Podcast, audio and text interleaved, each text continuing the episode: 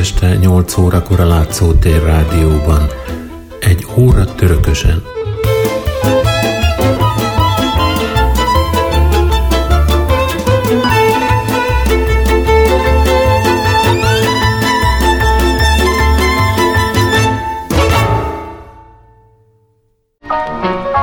A kvíz kérdés következik.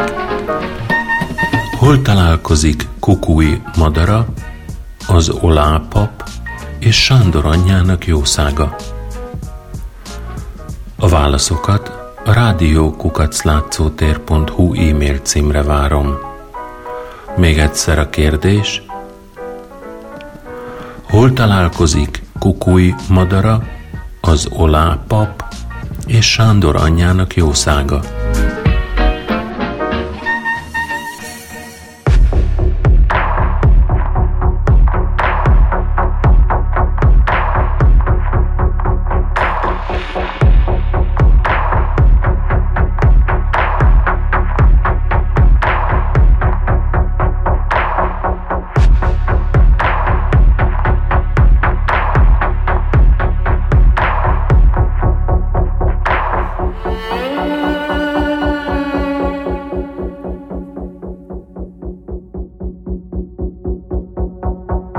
Kelet-Galíciában a 20. század elején tovább folytatódott a harc a moszkvofil és a narodovec irányzatok között.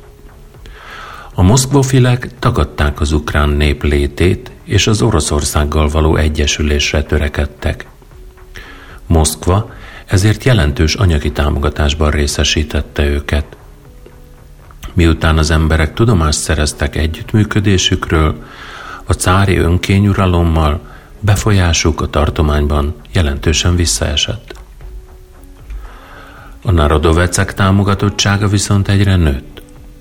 1885-ben megalakult szervezetük a Néptanács, melynek elnöke Julian Romancsuk lett. Kezdetben a narodovecek nem működtek együtt a görög katolikusokkal, de rájöttek arra, hogy a vallás segítségével nagyobb hatást tudnak gyakorolni az emberekre – ezért megváltoztatták álláspontjukat. Andrei Septicki metropolita vezetésével a görög katolikus egyház a nemzeti felszabadító mozgalom fontos tényezőjévé vált. Égisze alatt különböző kultúra felvilágosító és gazdasági szervezetek jöttek létre.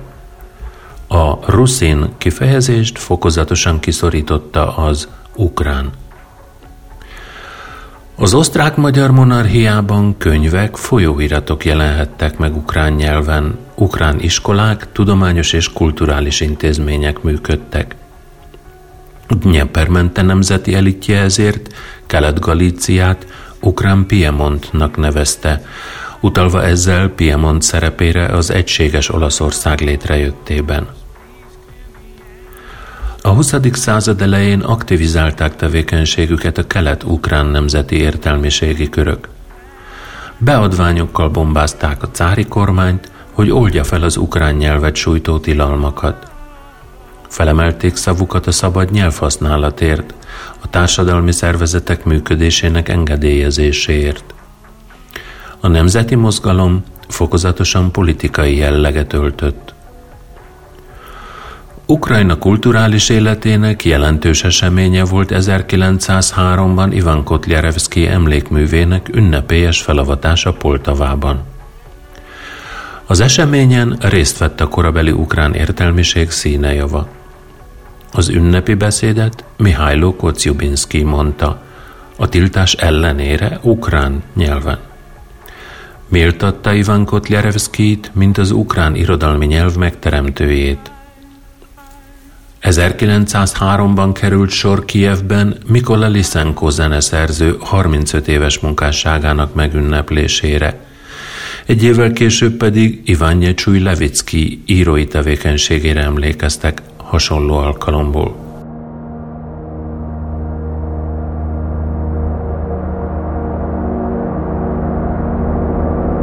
Az 1904-es 5-ös orosz-japán háború végletekig kiélezte az orosz társadalmon belüli ellentéteket.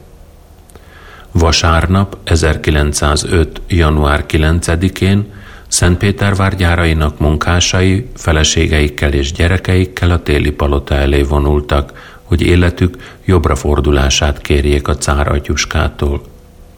Második Miklós azonban az emberek közé lövetett. A véres vasárnap eseményei forradalom kirobbanásához vezettek az országban. Az ukrán munkások támogatták Szentpétervári testvéreiket és sztrájkba léptek. Először Kijev, Katerinoszláv, Harkiv, Luhansk, Kremencsuk, Poltava kohászai és gépgyári dolgozói tagadták meg a munkát. A hatalom több esetben teljesítette feltételeiket, bért emelt, csökkentette a munkanapot, de az elkövetkező eseményeket már nem tudta feltartóztatni. A század előn alakult pártok megpróbáltak a munkás mozgalom élére állni és politikai színezetet kölcsönözni a tevékenységének. A szociáldemokratákon kívül azonban ez nem sokuknak sikerült. A bolsevikok, mensevikek, eszerek hatására a tüntetők követelni kezdték a demokratikus szabadságjogok bevezetését és az alkotmányozó nemzetgyűlés összehívását.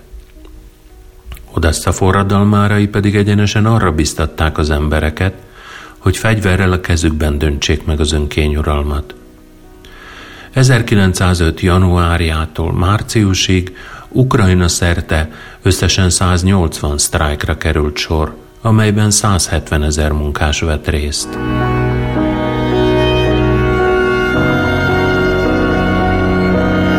Lázadoztak a parasztok is. A kievi, volinyi, katerinoszlávi, herszoni, harkivi kormányzóságokban felgyújtották a földesurak birtokait, kivágták erdőiket, elhajtották állataikat. A Dnyeperi járás Dolmatyivka községében a lázongók megütköztek az ellenük kivezényelt katonákkal. 1905 nyarán a parasztok összesen 300 uradalmat pusztítottak el.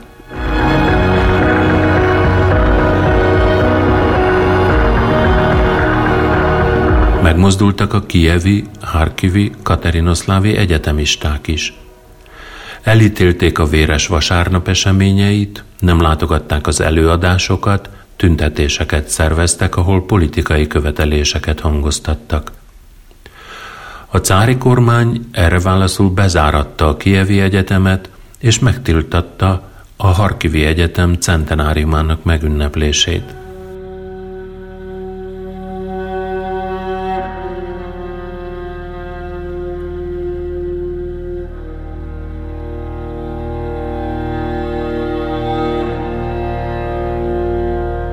1905. június 14-e és 25-e között fellázadtak az Odessa mellett portyázó Patyomkim cirkáló matrózai.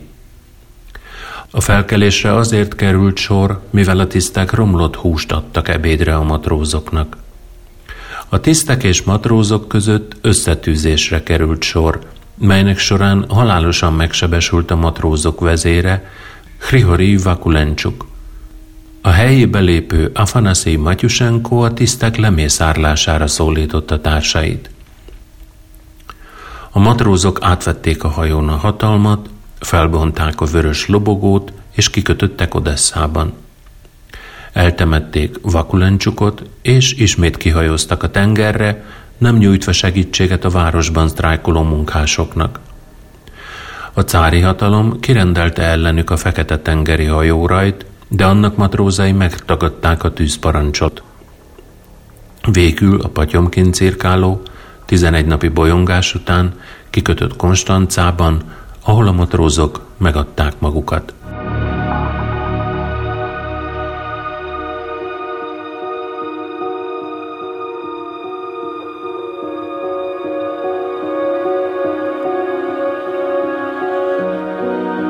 1905-ben felgyorsultak az események. Október 20-án beszüntették a munkát Moszkva vasutasai. A sztrájk rövid időn belül országos méretűvé nőtt és politikai jelleget öltött. Ukrajnában 120 ezeren mentek ki az utcára, és tagadták meg a munkát. A sztrájkok irányítására, az azon résztvevők és azok családtagjai életének megszervezésére önkormányzati szerveket hoztak létre, a munkás küldöttek tanácsait. Az első ilyen tanács Oroszország területen Ivanovo-Voznyeszenszkben alakult, Ukrajnában pedig Katerinoszlávban.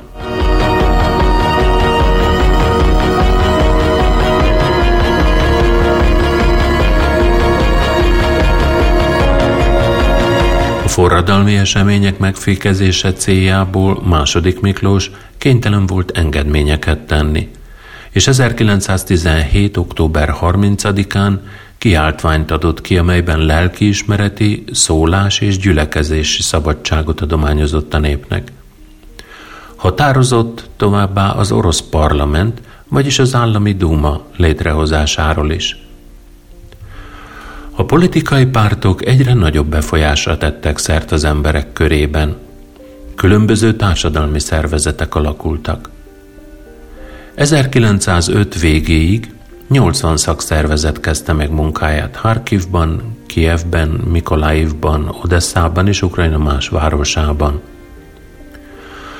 A kiáltvány engedélyezte az ukrán nyelv szabad használatát. Ukrán könyvkiadók alakultak, ukrán nyelvű újságok jelentek meg. 1905. novemberében látott napvilágot Dnyepermente első ukrán újságja, a Hliborob, azaz földműves. Decemberben kezdte meg Boris Hrinchenko és Jevhen Csikalenko az első ukrán napilap a társadalmi vélemény kiadását, amelyet később a Rada tanács címen jelentettek meg egészen 14-ig. 1905. október 30-án alakult meg Odesszában Nyepermenti Ukrajna első proszvitája. Később Kijevben, Katerinoszlávban, Mikolaivban is létrejöttek ugyanilyen kultúrafelvilágosító szervezetek.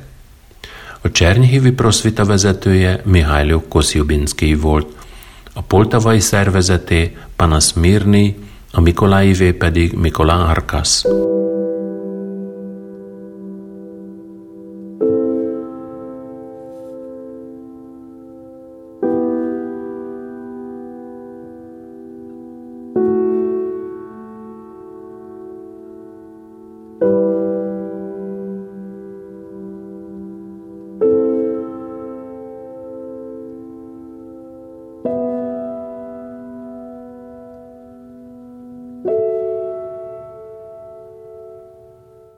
1905. november 18-án került sor a Kievi utászbrigád háromszázadának fegyveres lázadására Boris Zsadanovszki alezredessel az élen.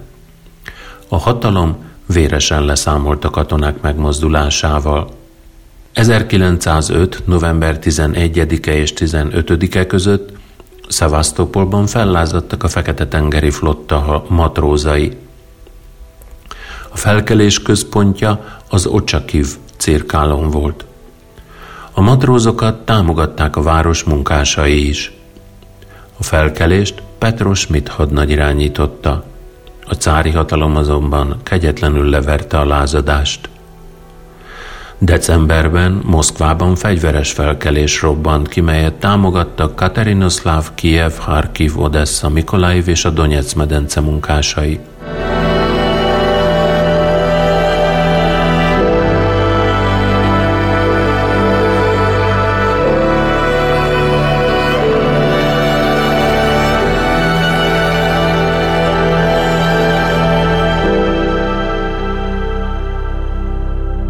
Bekapcsolódott a forradalmi harcba a parasság is. 1905. decemberében a poltavai kormányzóság Veliki Szorocsinci községének lakói megakadályozták, hogy a csendőrség letartóztassa falubeliüket, Bezvikonnét. Pár napra még a hatalmat is kezükbe kaparintották a község területén. Később a lázadást vérbe folytották, melynek során 63 paraszt vesztette életét.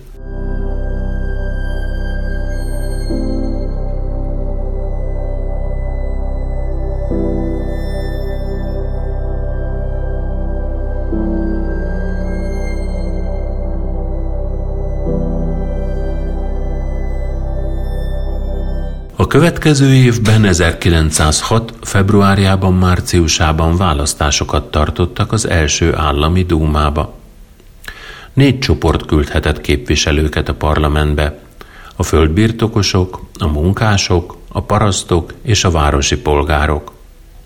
A Duma ellensúlyaként a cár létrehozta az államtanácsot, melynek felét ő maga nevezte ki, másik felét pedig a hozzá hű földesurak értelmiségiek közül választották.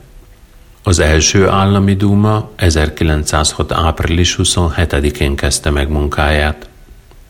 A paraszti származású képviselők a Trudovik frakcióba egyesültek és követelték az agrárkérdés mi hamarabbi megoldását, a miniszterek felelősségre vonhatóságát és a demokratikus szabadságjogok bevezetését. A cár erre válaszul július 8-án feloszlatta a Dúmát, amely 72 napig működött. A második állami dúma 1907. februárjában ült össze. Az agrárkérdés és a forradalmi terrorizmus elleni harc módjainak megvitatása során feloldhatatlan ellentét alakult ki a képviselők és a kormány között. A cára problémát úgy oldotta meg, hogy 1907. június 3-án feloszlatta ezt a parlamentet is. Véget ért a forradalom.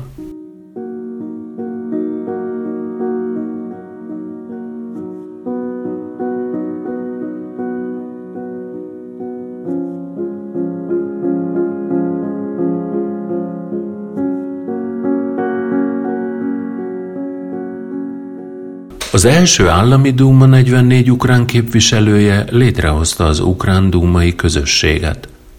Csekély számuk miatt azonban saját frakciót nem alakíthattak, ezért a kadétokhoz és a trudovikokhoz csatlakoztak. Vezetőjük Ilias Rag volt. Az ukrán közösség tagjai Oroszország föderatív átalakításáért küzdöttek. Azt szerették volna elérni, hogy Ukrajna kapjon a szövetségi államon belül nemzeti területi autonómiát saját szeimmel és közigazgatással. Követelték a föld szétosztását a parasztok között. Harcoltak az ukrán nyelv bevezetéséért az oktatásban és a közéletben. Újságot is kiadtak Ukrán hírnök címen. A második ukrán duma 47 ukrán képviselőt számlált, akik már külön frakciót alkothattak. Tevékenységük középpontjában továbbra is Ukrajna autonómiájának kérdése állt. Élénken foglalkoztatta őket a föld kérdés, és az ukrán oktatási nyelv bevezetésének szükségessége az elemi iskolában. Törvénytervezetet készítettek elő a helyi önkormányzatokról és a munkavédelemről. Újságjuk címe a mi ügyünk Dumai hírek volt. A következő két állami dúmába kevés ukrán képviselő juthatott be, ezért Ukrajna problémáival nem foglalkoztak.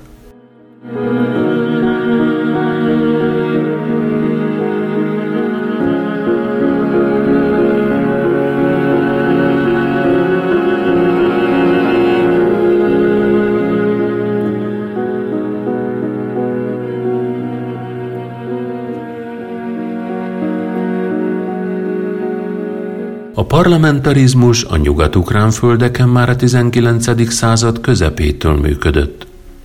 Voltak ukrán nemzetiségű képviselői a Bécsi parlamentnek, és létrehozták a galíciai szájmát is.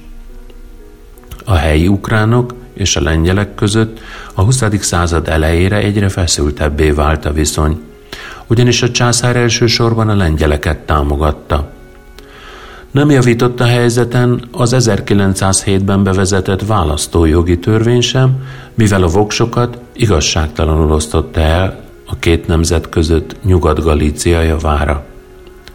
A galíciai szembe történő 1908-as választások során lengyel nacionalisták meggyilkoltak egy ukrán parasztot a Bucsecsi járás Koropec községéből.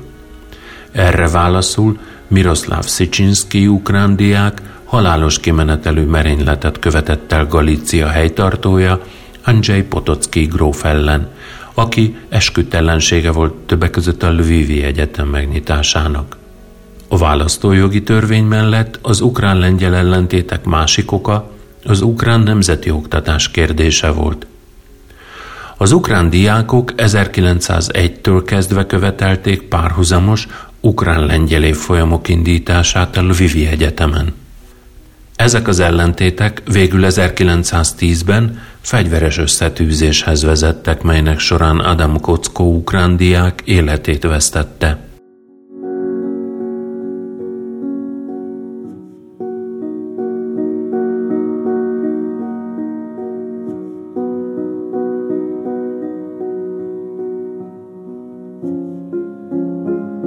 Piotr Stolipin 1906 és 11 között volt Oroszország miniszterelnöke. Tevékenységét terrorral kezdte az 1905-ös hetes forradalom résztvevői ellen. Nem véletlenül nevezték ebben az időben az akasztófa kötelet Stolopini nyakkendőnek. Később azonban rájött arra, hogy a lázongásoknak Oroszország modernizálásával elejét lehet venni. Reformjai elsősorban a mezőgazdaságot és az oktatást érintették. Az oktatás terén kötelezővé akarta tenni a négyosztályos elemi iskolát. Falun pedig magántulajdonnál kívánta változtatni a földet. Stolipin nem ismerte el az ukránság jogait, és elősegítette az oroszok térhódítását Ukrajna területén.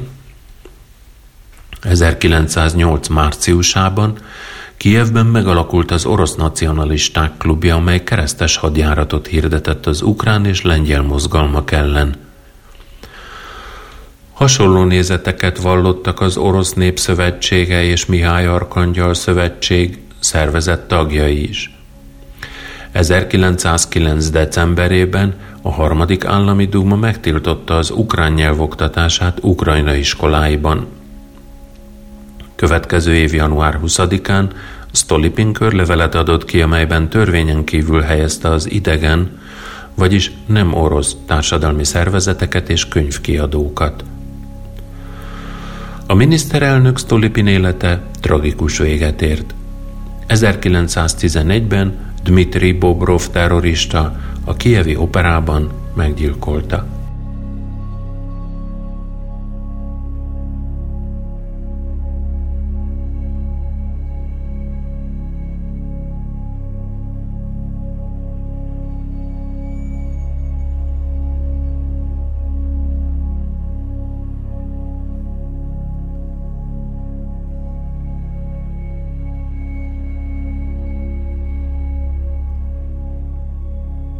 A 20. század elején egyre erősebbé vált Oroszország és Ukrajna szerte az antiszemitizmus. 1911. március 11-én Kijevben megtalálták egy keresztény kisfiú, bizonyos Andrei Juszczynszki holttestét. A nyomozás során felmerült a rituális gyilkosság gyanúja. Elkövetésével Menahem Mendel Beiliszt vádolták meg – a bírósági tárgyalásra 13. szeptember 23-a és október 28-a között került sor Kievben. Bayliszt ugyan felmentették, de ezt megelőzően két évet töltött börtönben.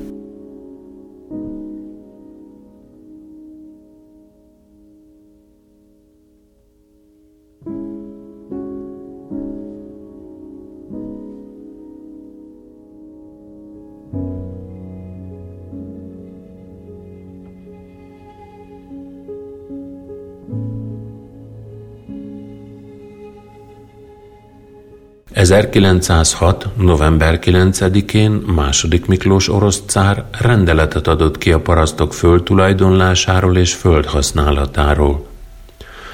A rendeletet a Dumában megvitatták, majd 1910. júniusában törvényerőre emelték. A reform megszüntette a falu közösségeket, és magántulajdonná tette a földet. A parasztok kiléphettek a falu közösségből, és saját gazdaságot hozhattak létre.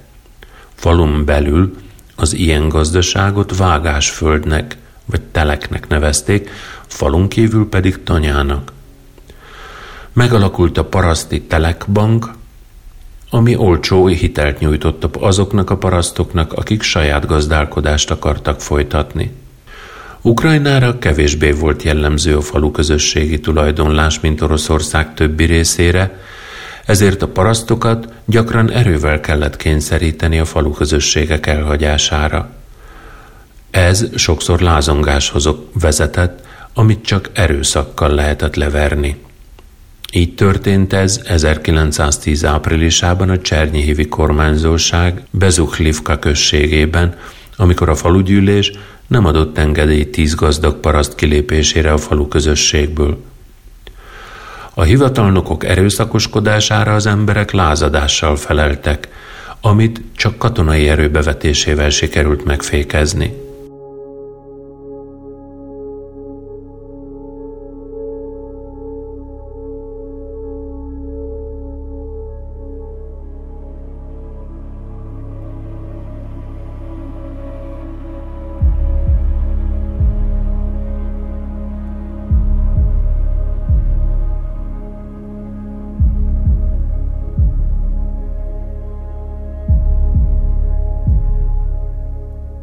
Az újonnan létrejött paraszgazdaságok modernizálták termelésüket, gépeket alkalmaztak.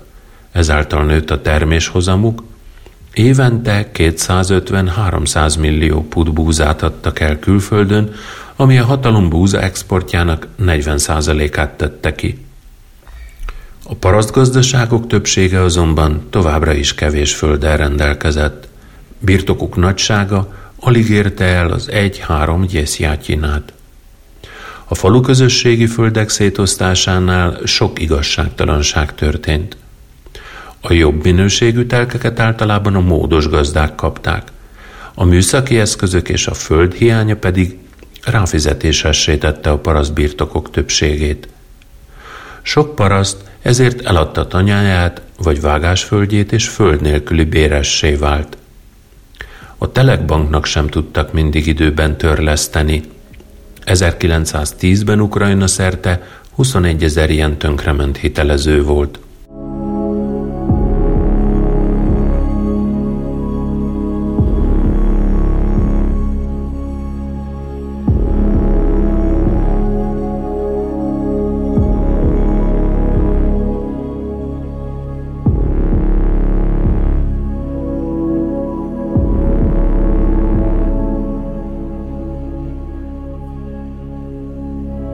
Parasztoknak, akiknek nem jutott elég föld, felajánlották, hogy költözzenek Oroszország keleti kormányzóságaiba, Szibériába, Kazasztánba, Közép-Ázsiára, távol-keletre. Ezzel a migrációs politikával az orosz cárizmusnak kettős célja volt.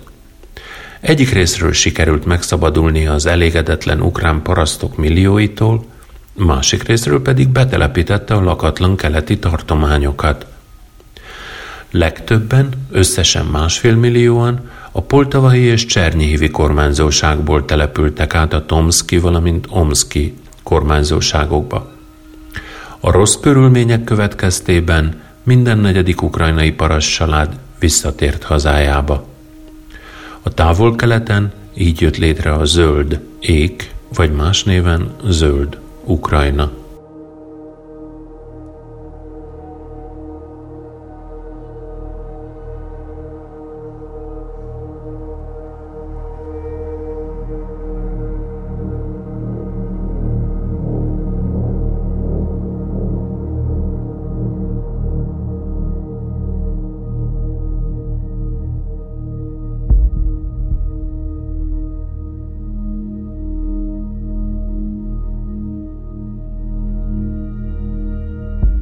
1909-ben Oroszországban gazdasági fellendülés kezdődött, ami elsősorban a háborúhoz való készülődéssel volt kapcsolatban.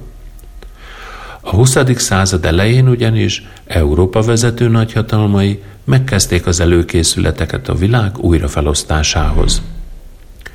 Különösen gyorsan fejlődött ebben az időben a vaskohászat és a vasúti közlekedés – Kétszeresére nőtt a Donyac medence szénbányászata, ami elérte a másfél milliárd pudot, vagyis a birodalmi szénkitermelés 70%-át.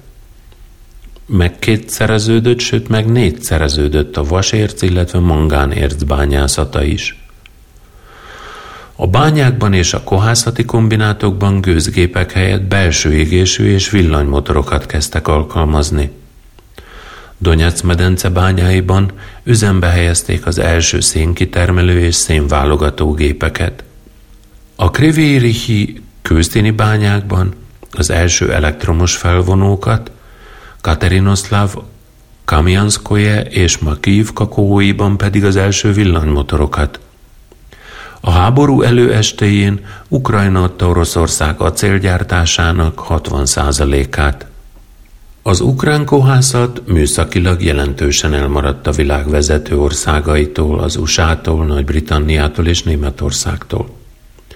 A kohók tulajdonosainak többsége annyira profitorientált volt, hogy nem szívesen fektette pénzét vállalata modernizálásába.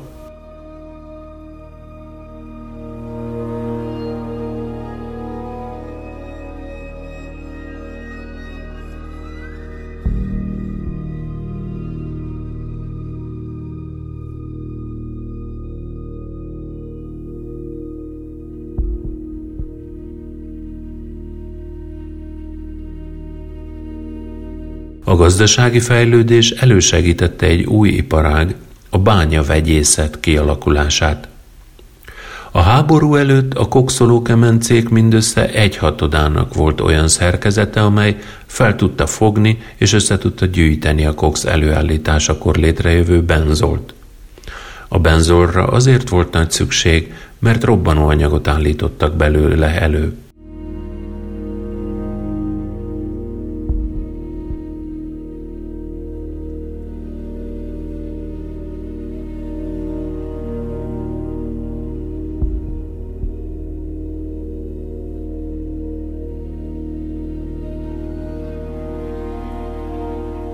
Ukrajna területén négy vasútvonal húzódott. A Katalin nevét viselő a déli, délnyugati és a Moszkva-Kijev-Voronyezsi. A kormány elsősorban új vasutak építésével volt elfoglalva a határmenti tartományokban. A régiek modernizálásával nem sokat törődött. Csökkent a kereslet a Luhanszki és Harkivi gyárak gőzmozdonyaira is, ezért termelésük 1913-ban visszaesett az 1905-ös szintre.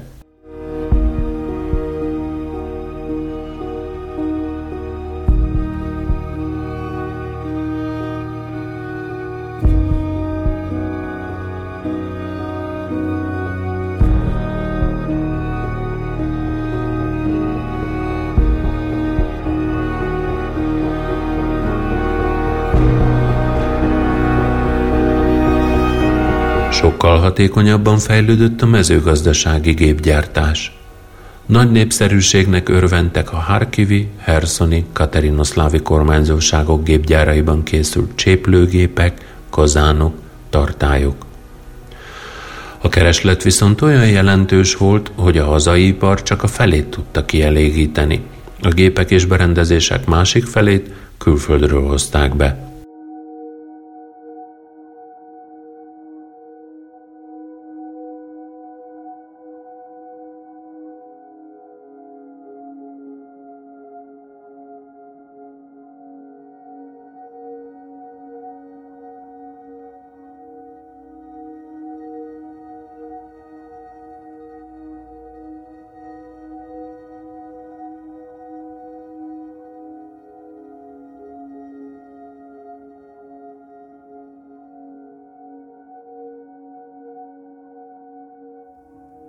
1910-ben a kormány elfogadta az úgynevezett kis katonai programot, amely előirányozta a hajóépítés gyors fejlődését Oroszországban.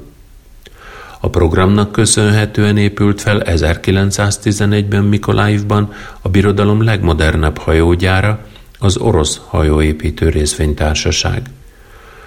Ukrajna iparának szerkezete továbbra is egyoldalú maradt.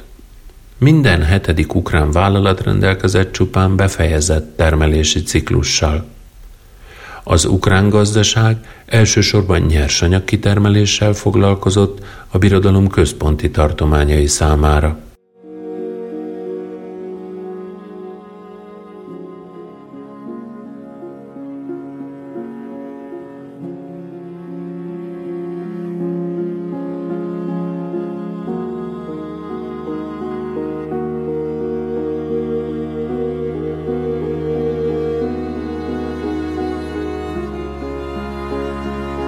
Nyugat-ukrajna ipara a 20. század elején kezdetleges volt. 1910-ben 300 ezer galíciai munkás közül minden hatodik dolgozott gyárban. A többiek kisebb kézműves műhelyekben keresték kenyerüket, vagy különféle idénymunkák segítségével tartották el családjukat. Hasonló volt a helyzet Kárpátalján és Bukovinában is. Kelet-Galíciában a kőolaj kitermelés és feldolgozás, fafeldolgozás, Bukovinában a fakitermelés és fafeldolgozás, Kárpátalján pedig a fafeldolgozás, bútor, illetve vegyipar volt a legfejlettebb.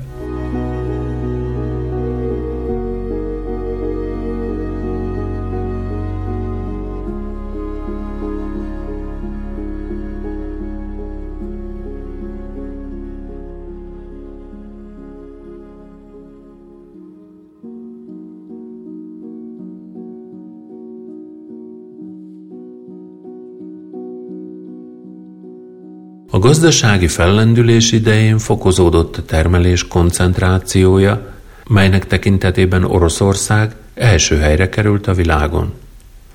Ukrajna volt a legfejlettebb ebből a szempontból, mivel 42 olyan vállalattal rendelkezett, ahol a munkások száma meghaladta az ezer főt. A kohászati kombinátokban tízezren dolgoztak. Ezzel egy időben elkeseredett verseny bontakozott ki a monopóliumok között. 1913-ban Dél-Ukrajna legnagyobb kohóinak tulajdonosai megalapították a Kohászati Társaság szindikátust, ez ellenőrzése alá vonta a vasérc kitermelés 90%-át. Végérvényesen kiszorították a piacról és csődbe juttatták a Prodarudot. Az ipari tőke fokozatosan összefonódott a banktőkével, létrehozva így a finansztőkét. Tovább fejlődtek a már meglévő szindikátusok. A Prodamet például Dél-Ukrajna 15 kohászati vállalatát egyesítette magában, a Prod Ugol pedig a Donetsz medence 22 bányáját. Közben újabb monopóliumok jöttek létre – a Herszoni és Katerinoszlávi kormányzóságokban a konzervgyárak tulajdonosai szerveződtek szindikátusban. Odessa, Oleksandrivsk és Jelizavethrad mezőgazdasági gépgyárosai 13-ban alapították meg az Urozsáj szindikátust. Az ország pénzügyi rendszerét 50 kereskedelmi bank uralta, ezek kegyetlenül leszámoltak minden útjukba kerülő vidéki hitel vagy más intézménnyel. A banktőke 90%-a külföldi kézen volt, de rendelkeztek bankrészvényekkel a Teressenkók is.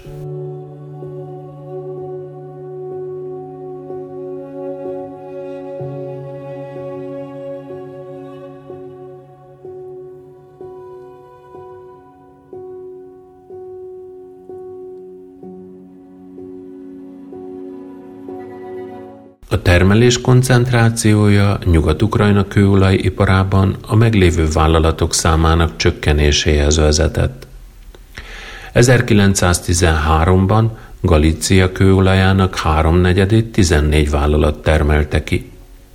A kőolajipart itt is a külföldi, elsősorban angol, francia, német tőke uralta, de feltűntek már a helyi ukrán vállalkozók is. Az Iváncsukok, valamint a terleckiek. A fafeldolgozóipar osztrák kezekben összpontosult. Galíciában az osztrák-magyar állami bank rendelkezett a legnagyobb befolyással, Bukovinában pedig a birodalmi Wiener Bankverein.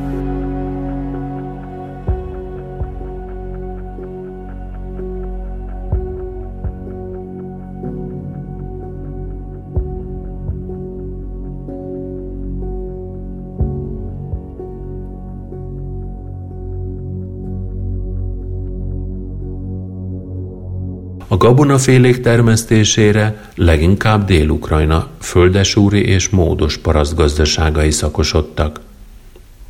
A háborút megelőző négy esztendőben jelentősen megnőtt a búza és árpa exportja erről a vidékről, ami évente 270 millió pudot tett ki. Ukrajnát ekkor Európa éléstárának is nevezték. Fontos kiviteli cikk volt még a hús és a cukor. A jelentős sikerek ellenére Ukrajna mezőgazdaságában még mindig a kétkezi munka játszotta a főszerepet, ezért fejlettségi szintjét tekintve jelentősen elmaradt az európaitól.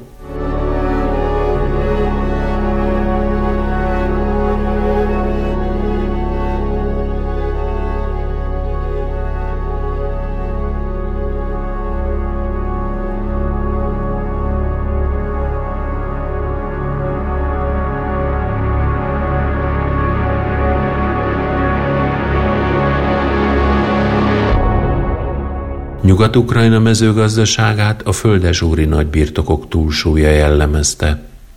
Galíciában, Bukovinában és Kárpátalján a termőföld 40-50 százaléka lengyel, román és magyar mágnások kezében volt. Körülbelül 40-re tehető az ukrán földesurak száma, de birtokokkal rendelkezett az egyház is – sok földes úr nem tudott alkalmazkodni a piaci viszonyokhoz, ezért földjét eladta vagy bérbeadta. A vásárlók és bérlők általában a módos parasztok közül kerültek ki. Az adásvételhez szükséges pénzt a hitelszövetkezetektől kapott kölcsönből teremtették elő. A 20. század elejének legjelentősebb hitelszövetkezete a Föld volt. 1909-ben Andrei Septicki és több földes úr közreműködésével létrejött a tartományi jelzálog bank részvénytársaság, amely anyagilag támogatta a helyi vállalkozásokat.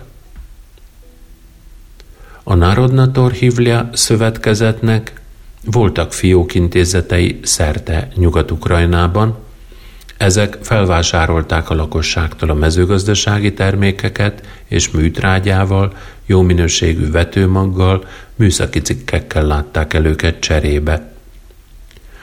A háború előtt Galíciában 1300, Észak-Bukovinában 200, Kárpátalján pedig néhány ukrán szövetkezet működött.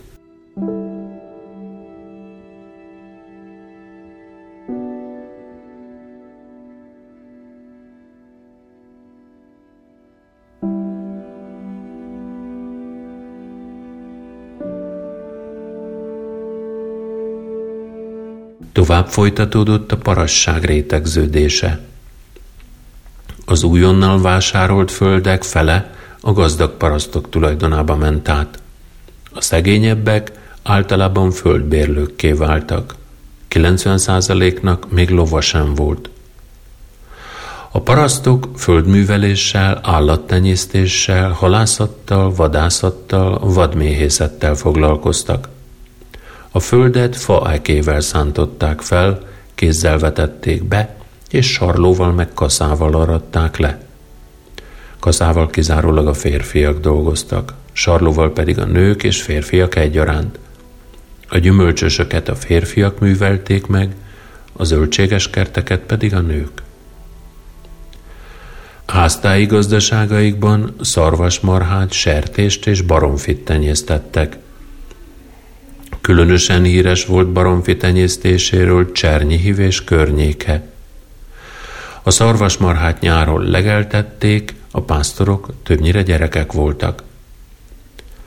A parasság gazdálkodásában hosszú évszázadokon keresztül jelentős szerepet töltött be a kender és a len finomrostjainak fonalláfonása, majd ennek vászonná textíliává szövése. Az így nyert anyagokból a család és a gazdaság textil szükségletét egykor teljes egészében, majd egyre csökkenő mértékben biztosították. Miután a kendert és a lent learadták, az áztatás következett majd a törés, amit tilóval történt. Ezután jött a szöszcsávázás és gerebenezés folyamata. A kender, len, rostos szálasanyagát ezután fonallá sodorták. Ennek a munkának alapvető eszköze a kézzel pörgetett orsó, illetve a lábbal hajtott rokka volt.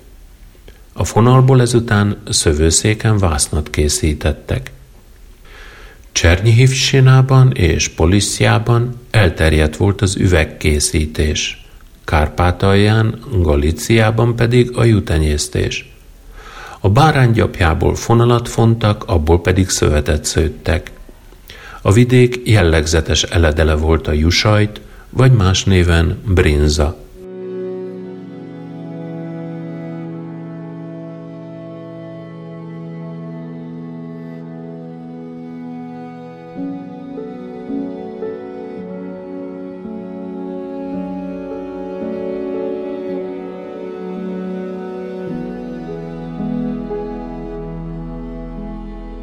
1913-ban Ukrajna lakosságának száma a mai határokon belül több mint 35 millió fő volt. Az ukránok többsége falvakban élt. A Donetsz medence városi lakosságának mindössze 5-10 százaléka volt ukrán. Az évek során részarányuk emelkedni kezdett. Egyre több ukrán helyezkedett el az élelmiszeriparban, a gépgyártásban, vaskohászatban, ami azzal járt, hogy beköltöztek a városba. Az urbanizáció, a termelés és a tőke koncentrációja a munkásosztály számának növekedését eredményezte. 1910-13-ban számuk elérte a két és fél millió főt. A munkaerő elsősorban Dél- és Kelet-Ukrajnában, leginkább a Katerinoszlávi kormányzóságban összpontosult –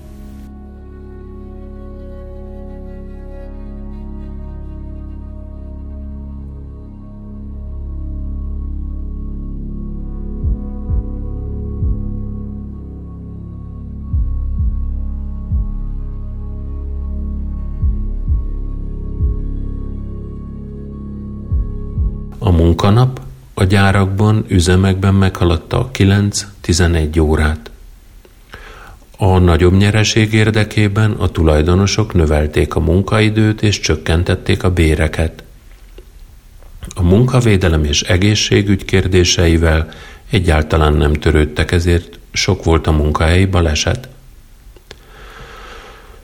Kelet-Galíciában a munkások átlagosan 16-18 órát dolgoztak. A fizetésük azonban ennek ellenére nagyon alacsony volt. Az egész monarchiában itt kapták a legkevesebbet.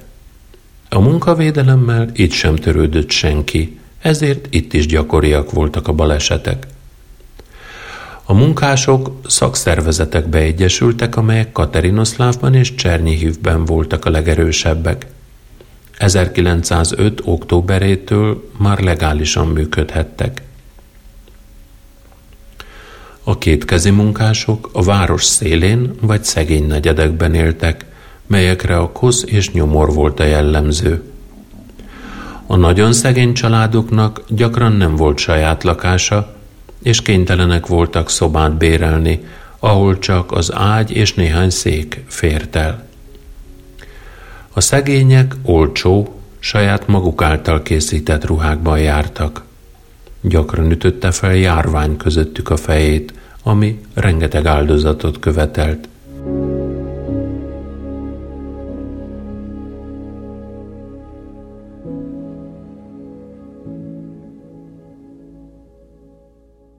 A 19. század végén és a 20. század elején gyökeresen megváltozott Ukrajna lakosságának az élete.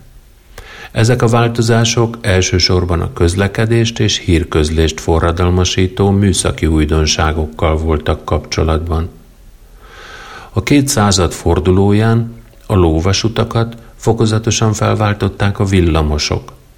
Az első villamost 1892-ben helyezték forgalomba Kievben, és az Oleksandrivszki utcában közlekedett. Rövid időn belül megjelentek a villamosok Lvivben és Katerinoszlávban. 1905-ben kezdte meg működését Kijevben a Mihálylivszki villamos drótkötél sikló. 1891 nyarán dübörgött először végig Odessa Deribászovszkája utcáján az első ló nélküli kocsi.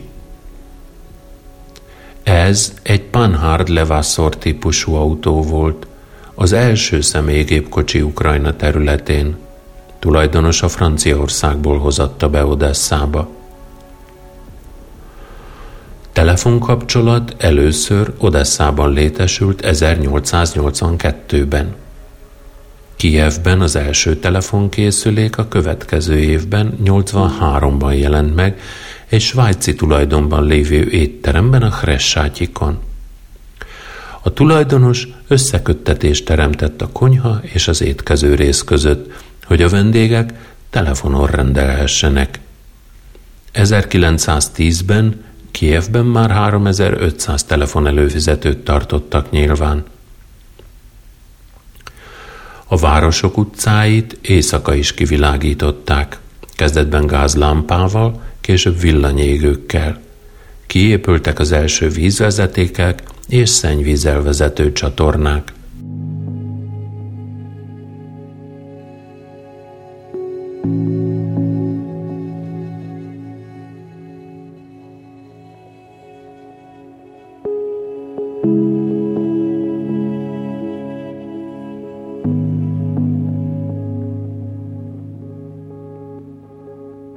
Az ukrán népesség 81%-a falvakban élt, ezért az emberek életében nagyon fontos szerepet játszott a falu közösség. A falu közösség őrködött a paraszgazdaságok vagyona felett, jelentős érdemeket szerzett a nemzeti értékek kialakításában és megóvásában. A falu közösségek alappillérei a családok voltak. Az ukrán családokon belül patriarchális rend uralkodott. A család élén az apa állt, ő volt a család fenntartó. Ő ügyelt a családon belüli rendre, és arra is, hogy a családtagok betartsák a szokásokat. Halála esetén a helyét az idősebb fiú vagy az özvegy foglalta el. A feleség feladata volt a gyermekek nevelése, a ház rendben tartása és a főzés. Női munkának számított még a tengeri hántás, valamint a ház kimeszelése is. Bár a család élén általában a férfi állt, a nőknek is megvoltak a maguk jogai, melyeket az évszázados szokások biztosítottak számukra. A házasságkor kapott hozomány például az nők személyes tulajdonát képezte. A kelengyerésze volt a földbirtok, de a háztáiból befolyó konyhapénz felett is az asszonyok rendelkeztek. A városokba költöző paraszt családok fokozatosan elfelejtették nemzeti hagyományaikat, és a városi emberek életét kezdték élni.